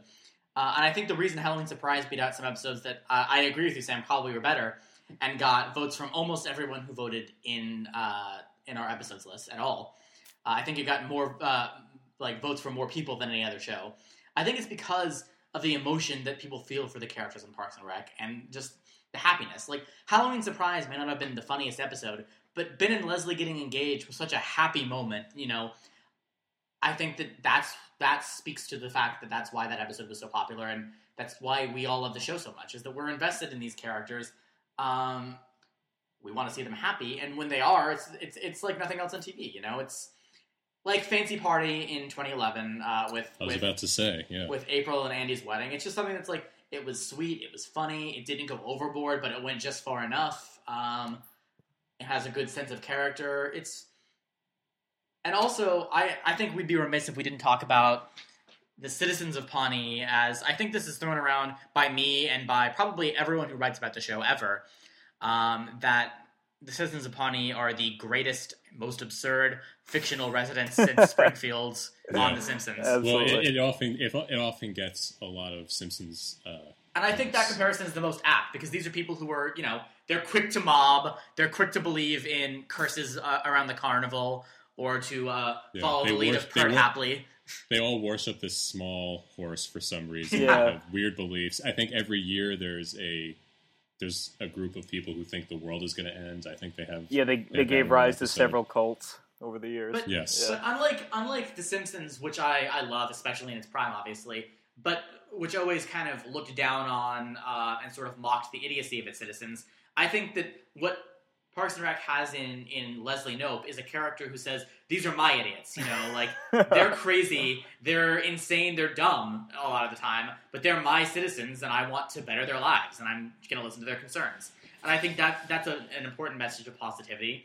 But it's also pretty funny when you have Leslie going to bat for some people or sometimes against, uh, like the Marsha Langstroms or whatever her last name is, um, the crazy religious right uh, of Pawnee. Um, and I think that that's a great message for the show, but it also gives an almost endless comedic well. I, I, I mean, literally everything Perd Hapley has ever said uh, is hysterical. And you know, it also just so happens that uh, Simpsons veteran Mike Scully is a writer on Parks and Rec, Yeah. or at least a, cons- a producer and consultant type position. Yeah, I mean, He's a consulting producer. That's so. So there's there's some uh, there's some Simpsons DNA in this, and I'm sure Mike Schur is very aware of the Simpsons Oh, of as course. any good comedy writer would be. um, is there anything else we want to say about Parks and Rec before we move on? Nope, Nope, I think we're we're ready to go. Yeah. Cool. Well, we're going to Let's get dark. Yeah, we're going to move on to almost certainly the darkest show on television in 2012 and talk a little bit about Breaking Bad. This season, we had Walter White walking away from his victory against Gus Fring and really taking his place as the crime lord, as the the head of a criminal empire that quickly grew uh, beyond his wildest imaginations. Um, uh, before I get in depth into my thoughts on season five of Breaking Bad, why don't we start? Sam, what did you think about Breaking Bad this year? Um, I think it was characteristically great. Uh, I think there were some issues I feel like with pacing. Sometimes I feel some things happened a bit quickly. It seemed you know there was the train robbery episode and that just happened, or the cliffhanger for the end of the season. Everything kind of felt a little bit sudden to me, and I think that kind of had to do with The, The eight, fact the that eight episode they- order. yes, the eight episode order. Um, so things, I, I seem to think that Breaking Bad is at its best when things kind of unfold slowly, and that's when things get incredibly intense towards the end of the season, and that's when the show that's you know the show earns those incredibly intense moments, and I think while while the show was great this season, I feel like they they got to things very quickly. Um, some things I thought the cliffhanger was really great to end the season with um, Hank finding the Walt Whitman book. Um, you know, and the one image that stands out to me is Skyler going into the pool and how blue that water is and how she goes under, and then Walt just comes in like a shark and scoops her out.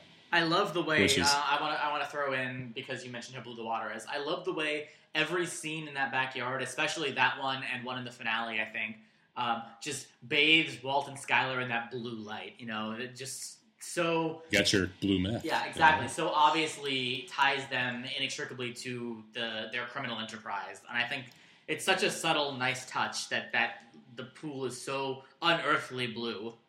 And also, the show deserves tremendous credit for um, that. The last scene, right before Hank goes to the bathroom and finds it, where they're all just like kind of sitting on the patio, and nothing's really happening. And I think every single fan of the show was thinking the same thing: someone is going to get blown up.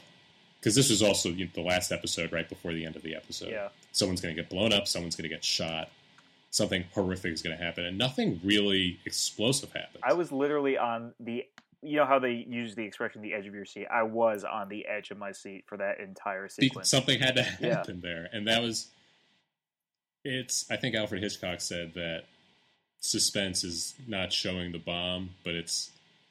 It's not when two people know the bomb's there, but it's when the bomb's under the table and the two people don't know it's there. Something like that. Yeah. Have you guys heard that phrase before? Yeah. yeah. I think, you know, we know that there was a bomb somewhere, and of course, no one there knew it was a bomb. We were all just kind of waiting for it to go off. And I It was it was an it was an incredibly intense moment that they were able to beautifully craft, and we had already had certain expectations about what happens at these family dinners outside by the pool. So it was it was a great moment. Oh yeah, and I, I want to talk about the finale. Actually, that was our number one episode of the year in our in our episodes list, as it should be. um, as it should be. I thought it was the best episode of television this year. Um, but I want to talk about the finale a little bit more in a minute. But first, I want to talk about Chris, your general impressions about Breaking Bad. uh, is again, I, agree with Sam. This season was absolutely characteristically great. Everything that I expect the show to be. I didn't have the same pacing problems that Sam did. Uh, I liked.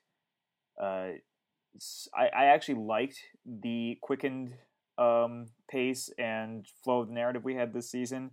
I thought that it did work best in that final episode, which I'm sure we're going to focus on in a second. But um, I think having taken uh, Walter White through the rise up the the chain of the criminal empire until finally he is a kingpin, he is at the top. I was perfectly fine with now just zeroing in on some of the more important moments and some of the more um, bigger turning points throughout the season. Uh, I I think we would be remiss if not talking about the character of Mike. Um, the the name of the actor is escaping me right now. Jonathan Banks. Jonathan Banks. Who also was on Parks. Ben's Yeah, parents. he played Parks Ben's dad Absolutely. on Parks and Rec. Uh, Jonathan Banks had an amazing performance this season, as he did last season. Uh, and I think the episode, his final episode, and his final moments were some of my favorite moments from this show this season. Um, I loved the continuing dynamic between Walt and Jesse. That has become one of my absolute favorite relationships on television, and all of the intricacies of this relationship are just fascinating to watch and it, it at times it almost breaks my heart more to watch Walt and Jesse in a scene than it does Walt and Skyler. I don't know if that's because of just how far that marriage has dissolved throughout the course of the show, but just seeing how much Jesse came to look to Walt, respect him, and think of him as a friend, and just how Walt was manipul- continuously manipulating him throughout the season to bigger, greater, and greater heights. It, it, it was just, it was hard to watch at times. Um, and I think that's a hallmark of a great show. If it's if you, want to look away but can't, I think that's great television. Yeah, I, I completely agree. Um, I thought season five was phenomenal. I think I think the show. I'll agree with Sam. I don't. I didn't see the pacing problems that Sam had, but I'll agree that I think the eight episode order really hurt the show. Uh, well, I won't say really because it was my second favorite show of the year. Um, and I thought season five was phenomenal, but I think I think it didn't have the time to the room to breathe that it usually does. And some of my favorite episodes of Breaking Bad have been those quiet moments between the big ones, and I think these were the eight episodes you had to have to get to the point they needed to be at the end of the season. But if you had the five others they usually have to, to play with, you you would have had some quiet moments in between that I think would have been phenomenal. Um, well, that's what I was talking about with the pacing. I mean, Yeah. that is the pacing of the show. Yeah, no, I, I agree. Um, I don't. I, I, I wouldn't call it. A I'm talking about when I'm talking about pacing. I'm talking about how you know how things unfolded on the show and the speed at which things happen between each other. Sure, and I, usually I a- mean, I wouldn't call it a pacing problem. I think it was a different pace for the show. That's what I would say. Okay. Um, yeah, because I, I just didn't have the problem with it that I think you you maybe slightly had. But I no, I, I, I agree with you more or less. Um, but I want to talk about Gliding Over All, which I think uh, the finale of the show or the episode uh, season rather, which I think was the best episode of television this year and did something. Chris and I have talked about this a lot. Um, it did something that I didn't think a television show could do within an episode, which is basically distill the philosophical idea that like eventually everything becomes a routine into 45 minutes of television. Um, I was reading an article literally today that I was like, I'm going to talk about this on the podcast tonight. Um, that was about how like over time uh, humans sort of default back to routine, where it's the idea of like when you first meet someone and you fall in love, first love is fantastic, but eventually after like a year or two, things sort of default and people think they've lost the love, and it's like no, just human beings can't experience that level of joy all the time. Oh, was this in the New York Times? Yeah, Yeah, I thought I saw that. yeah, it, and it was a great article. You should go read, by the way. But it reminded me of of what Gliding Over All was able to do in an episode of television, which is basically say Walter White got to the top and he loved it, and then he stayed at the top, and eventually it just became another day job, and he was just living another day, living another day, and it became a routine, and he, you know. He got to, to be depressed and he got to feel like he wasn't really alive as he had before he was diagnosed with cancer at the beginning of the show. And it's, you know, I would have expected that to take a season to play out, maybe, but they did it so well within that finale, it blew me away. I don't know. Did you, did either of you have thoughts as strongly about the finale? No, absolutely. I, I agree with everything you just said. We have talked about this on occasion, and I the um the duality of selling a concept like that and you, you give it 40 minutes of time when you say I, I don't even think they did it in that much i think almost It was the montage. yeah really. it was the mon- it was like an 18 minute it was like an 8 minute montage and the aftermath of Set that to that Crystal really Blue Persuasion. concept, which i thought is an an absolute achievement in television storytelling to be able to so perfectly sell that idea within such a short span of time the the that idea being almost um seemingly incompatible with the idea of showing it in a short span of time and it working as well as it did is just such an impressive achievement that that show has to sit beside its many impressive achievements Yeah, well, in this, especially, I always like. I, I mean, Breaking Bad is one of, if not my favorite show of all time. Like, if it's sticks the landing, it will be in the conversation for my favorite television show ever. yeah Um, and I think it will stick the landing. But one of the things that I always point out to people is I think Breaking Bad does a montage better than any other show on television. Um, and Gliding Over All, the finale, had two of the best montages the show has ever done. In the, the prison execution sequence, and then uh, the the Crystal Blue Persuasion sequence, which is like the expansion of the the Heisenberg Empire overseas and Walter's growth to the top to the to his heights, and eventually the uh, boredom that he experiences with it. And I think that that montage conveyed, like you said, it conveyed the idea in really just a few minutes that uh, could have taken a season or or more to get us to. Uh, I just thought it was a great achievement, and the the, the cliffhanger. I wasn't necessarily crazy about it because we always knew the show was going to go there, but I thought it was handled about as well as it possibly could have been. Uh, like the, the the way that I thought about it is if Hank if Hank had to find out, I think the best way for Hank to have found out is for Walter to have kept the Leaves of Grass book around. And for that flashback, which was basically we learned that Walter White is undone by his own arrogance. It just isn't his current arrogance. I thought was fantastic. Like that the, the, the brief flashback to one of my favorite scenes uh, from earlier in the show where uh, Hank is joking around saying WW, like, oh, Willy Wonka, Walt Whitman, and, and uh, Walter White, and Walter goes, "You got me," and it was just like it was a great moment Yeah. that in one of one of Walter's most arrogant moments, and like that Hank finally connected the dots and flashback to that was I thought perfect. Oh, absolutely. I it was just such a perfectly quiet. I, I I I agree with you that it was not an unexpected development, but I think it was unexpected for where it came in the show. I, I we always knew that was going to happen, but I didn't think that's when it was going to happen. So that's why it worked as a cliffhanger and a mid-season break for me, at least. Oh, sure, and I mean it works as a cliffhanger because it's holy shit. Like, Yeah. Now Hank probably knows where are we going from here, and we already know that Walt's going to end up by himself with a machine gun in his trunk. Yep. So I'm I'm interested to see where the show goes from there. Is there anything else we want to say about Breaking Bad before we move on to our final show? I think we covered it. Cool. Well, now Breaking we're gonna, Bad, now good. we're going to talk about. Um, I isolated this last because it, it hit my number one show of the year. I don't know how you guys feel, um, but let's talk briefly about Mad Men. I want to start with you, Chris, and uh, we'll go around and then we'll you know we'll get more in depth. Okay.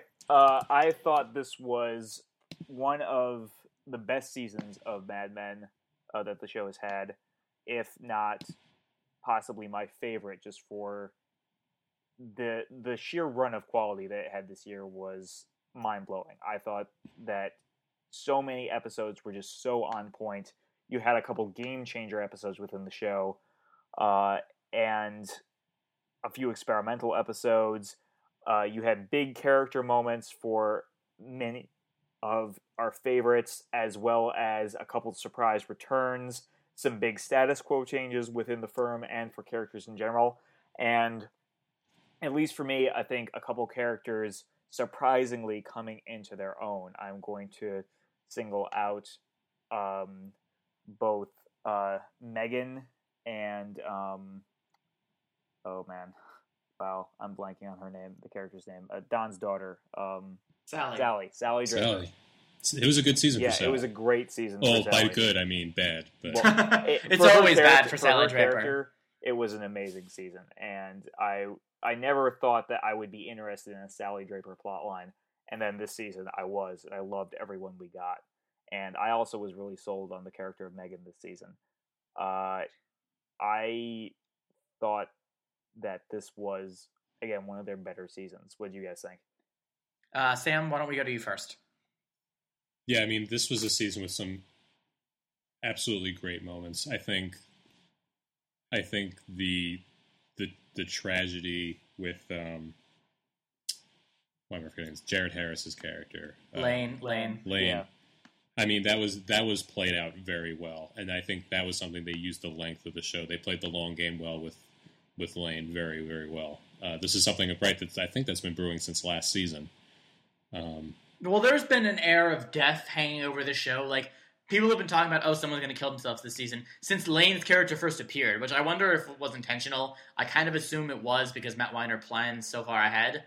Um, but it wouldn't surprise but me. I mean, there were. Th- I mean, the big thing this season early on was the elevator shaft. yeah, and everyone's like, "Oh, somebody's somebody's gonna die." I mean, this show, like I said, this show is is so great in so many ways. It is often not a subtle show, um, namely with uh, Don's rotten tooth. yeah, ex- uh, and exactly. he uh, and the the tooth is not the only thing that's rotten. Um, it's but- you. You're also rotten. but uh, Wait, I just got that. Really, that was that. just episodes episodes that stand out to me commissions and fees um, what i think our pick uh, faraway places which was a fucking fantastic episode You get the uh, LSD trip with Roger, amazing. Uh, he is yet again great, and I was I was expecting actually Roger to kind of kill himself this year because things are have been going horribly for Roger for a while. Roger Roger went in Um, an interesting direction this year. He no, he definitely he definitely had an interesting season. yeah. Also, I was going to bring up Sally. I think was, I thought Sally had a great storyline this year, and it was a lot about her growing up and what it means to be an adult. And I think of the um, At the the codfish, codfish. ball. Yes, at the Oh, that codfish ball. final moment when they're all sitting at the table together facing the camera It's was dreadful. incredible. oh my god. Um, the other woman, I know it's an incredibly. I think it's divisive. I wasn't a huge fan of it. I didn't think I didn't think it would be something Joan would do. Honestly, I thought it was a little bit out of character for her. I think it's, I think it's. Uh, most people really, really, really like that episode.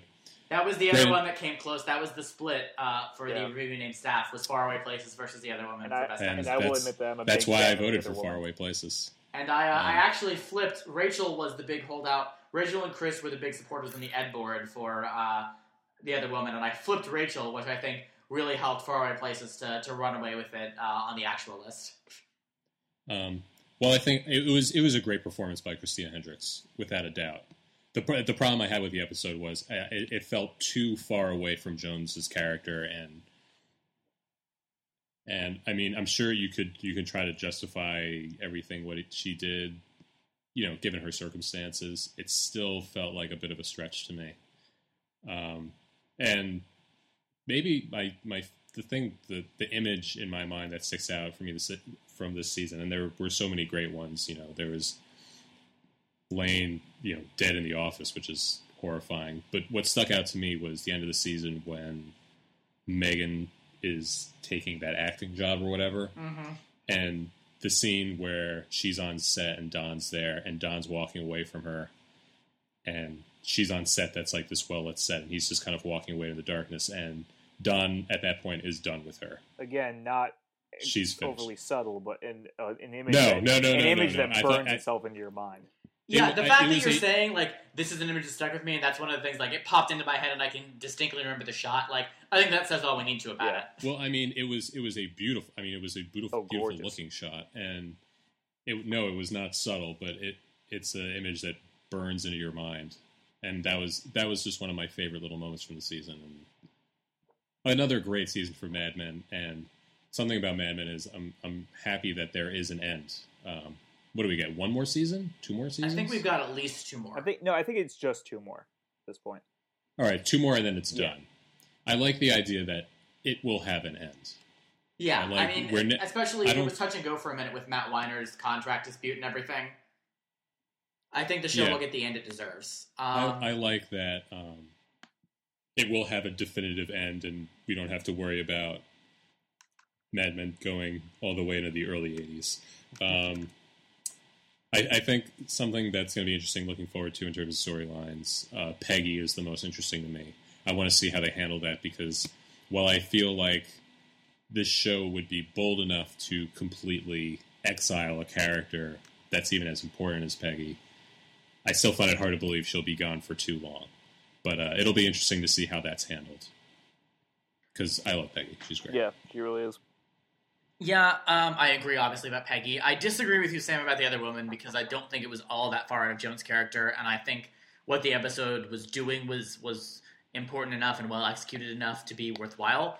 But I think the, the the bigger point for me, this was easily my favorite season of Mad Men, which is also up there with Breaking Bad. I think the two have sort of jockeyed back and forth over their runs among uh, as my favorite show on TV, and both are in consideration as my favorite show of all time. Like I say, if they stick the landing, once I've had time to ruminate and rewatch them, either one could be my favorite show of all time, really. And I think this was the best season of Mad Men. Um, you had a run from, if you're going to be a little generous, from Mystery Date, but even if you're not, from the next episode after that, Signal 30, pretty much all the way through The Other Woman, that was like classic after classic after classic. You know, you had Signal 30, Faraway Places, At the Codfish Ball, uh, just bam, bam, bam, right in a row. It was like every week for for a run in that in this season, the show was wow. That's one of the best Mad Men episodes I've ever seen, and it just kept doing it again and again. And we talked a little bit, Chris. You talked about Megan coming into her own. I was I was on the side of I wish the show hadn't done that at the end of season four when Don married Megan. You know, Yeah. I I had loved Faye and I understood why Don was not going to end up with her, but I thought it was stupid to have him run off and marry Megan. And this show sold Megan so strongly from from a little kiss from the premiere. They sold her so well as a character that I was completely invested in her and completely on board with with that marriage and what it was going to say for the show. And It's it's very I- hard for a show to do that to introduce a character so late in the game that represents a diversion away from where you want the narrative to go. What would make you happy for the characters, but you know is wrong for the show because it's less interesting, and have that character become not only a real, well-rounded character, but also a character that at the end of the day you like. I mean, I, I fully. I'm, I like Megan's character. I like her a Yeah, lot. me I'm too. interested in her storylines and where they go from here. No, I, I completely agree. Um, and yeah, uh, Megan was sold as a character for me, but I think I think the way they sold that relationship, and especially in Faraway Places, which was my favorite Mad Men episode of the season, um, and probably second only to Gliding Over All, and maybe uh, Louie's Late Show three-parter as my favorite episodes of the year. Um, I think Faraway Places made this, the point perfectly, which is Don and Megan are, are a surface relationship. That's why they were able to get married. And um, in that moment, you know, you get the flashback to "I want to hold your hand" and, and and Megan's every time we fight, we lose a little bit of this. They're they're in the honeymoon period, and the question is, is there going to be anything left when that honeymoon period ends? And I think I think the end of the season had sort of a bleak outlook on that Yeah. in that phenomenal "You Only Live Twice" montage sequence. Don't forget Zuby Zoo. and there was Zuby Zoo, which was uh, just just something. That's what I'll say about that. Um, do we have anything else to say about Mad Men before we wrap things up tonight, Yeah, I think that's about it. Sam? No, I think we covered it. Cool. Well, uh, then we're going to close the box on the best of television podcast here. We've talked a lot about the things we loved about 2012. We'd love to hear from you guys what you loved about 2012, what you completely disagree with us on about 2012. Um, you can follow us on Twitter at ReviewBeNamed. You can email us at reviewbenamed at gmail.com. You can come to the website and comment on any or all of our lists or on the podcast comment section. We're at reviewbenamed.com. Uh, for now, we hope you'll tune back in next week when we're going to be doing another Best of 2012 podcast and covering our best, our favorite music of 2012 with our Best of 2012 music podcast. So for now, have a good week. We'll see you back here next Friday. Bye bye. But